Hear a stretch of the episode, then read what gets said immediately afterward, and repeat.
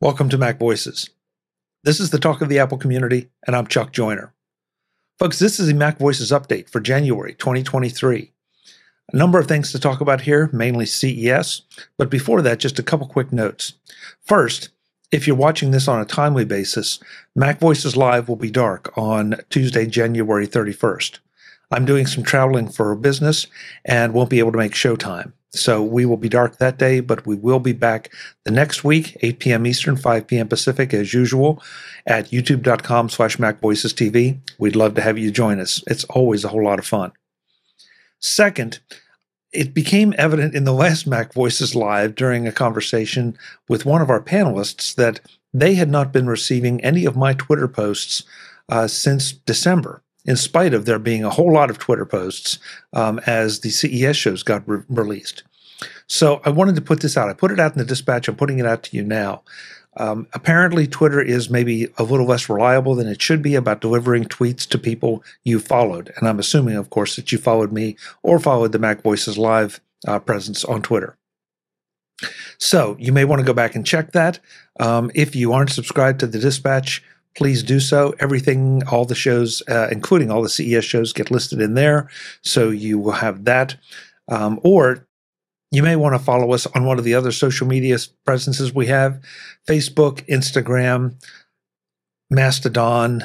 I post things on my personal LinkedIn as well, micro.blog. There are a lot of them out there. You can find them all on Mac Voices, the Mac Voices website, or at the bottom of each of the Mac Voices dispatch newsletters. So again, if you're counting on Twitter, sorry, it just may not be reliable through no fault of ours. We all know there's a lot of controversy and a lot of issues going on at Twitter right now. But I was kind of distressed to find out that, you know, like a whole month and a half were missing from at least one person. I know that other people are receiving them, so you may want to check your subscriptions, not just to mine, but also other Twitter subscriptions. The other big thing to talk about, of course, is CES. As you know, if you're subscribed to Mac Voices, we've been pushing out a whole lot of content from our interviews there, and there's still more to come. And it was so good to be back, see old friends, meet some new friends, see things getting to where we'd like to see them for the new normal, whatever that means. And it was clearly a very well-attended show. There were allegedly 115,000. The official numbers aren't out yet, but the estimates were 115,000, which were up substantially from the year before. It was my first time back in 2 years, of course. The first of those two missed years was canceled. And the second one, I participated in digital CES, which is good, but it was no true substitute for just the interaction you get and the wandering around.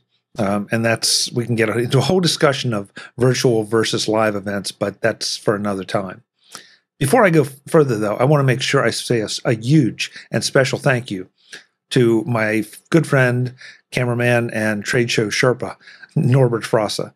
So much of the coverage you see would not have been possible without Norbert's help.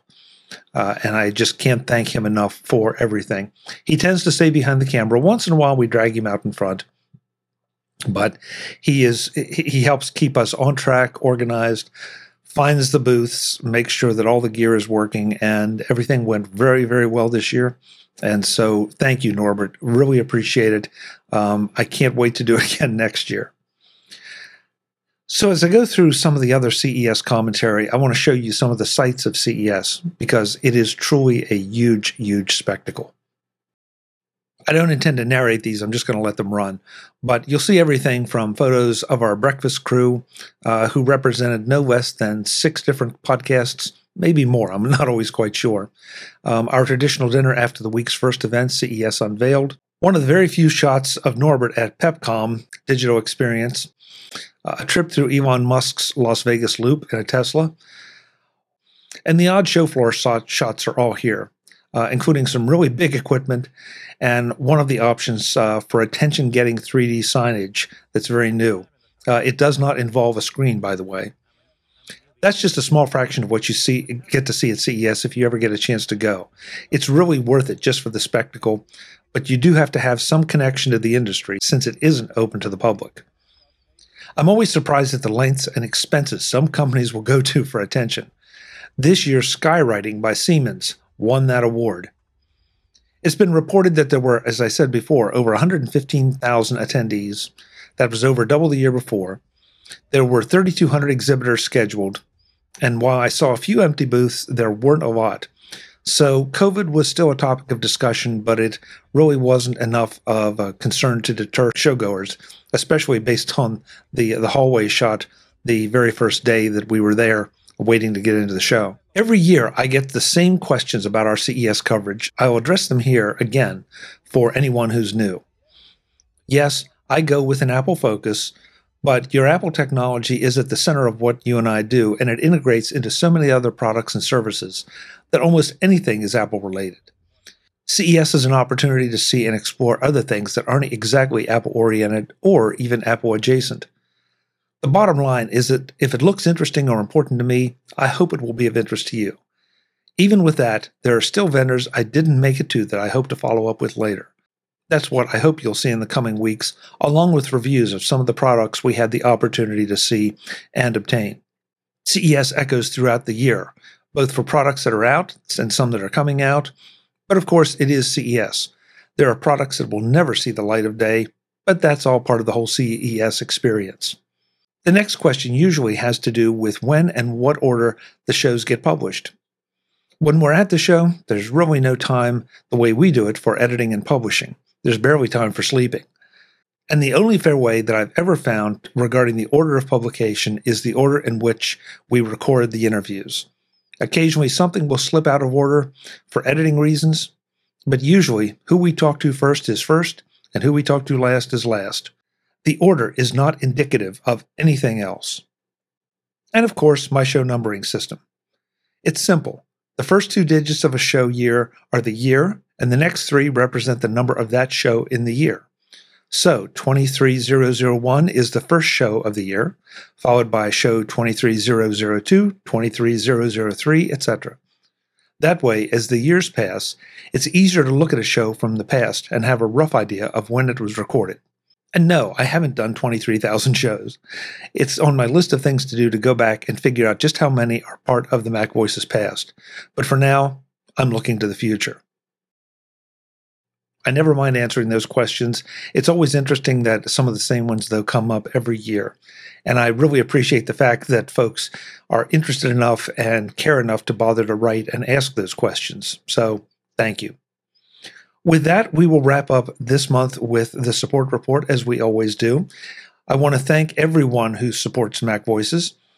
We do have some new folks that will be joining us in February, but for right now, for January, at Platinum, we had no one, but at Gold, we had David G., Webb B., and Frank P.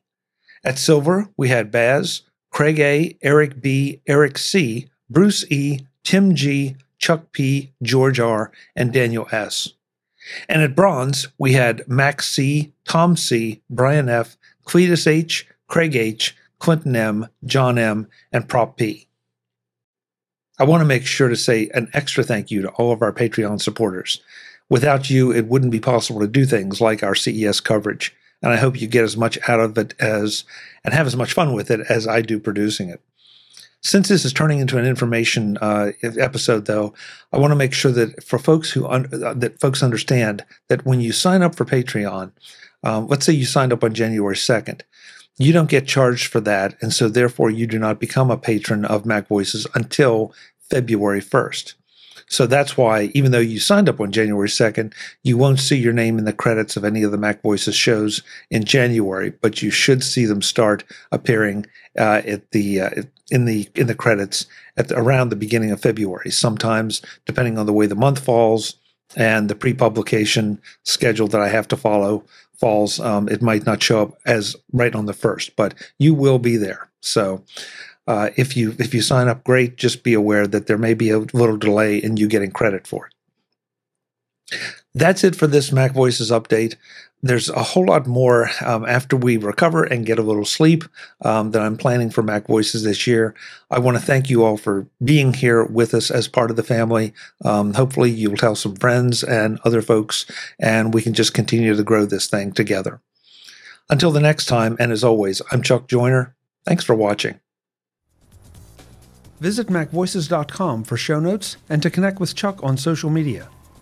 Get involved in our Facebook group or like our Facebook page, and get more out of your Apple tech with Mac Voices Magazine, free on Flipboard and on the web.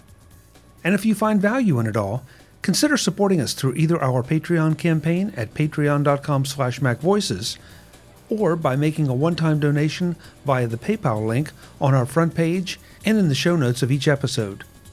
You will join these fine people who help bring you Mac Voices.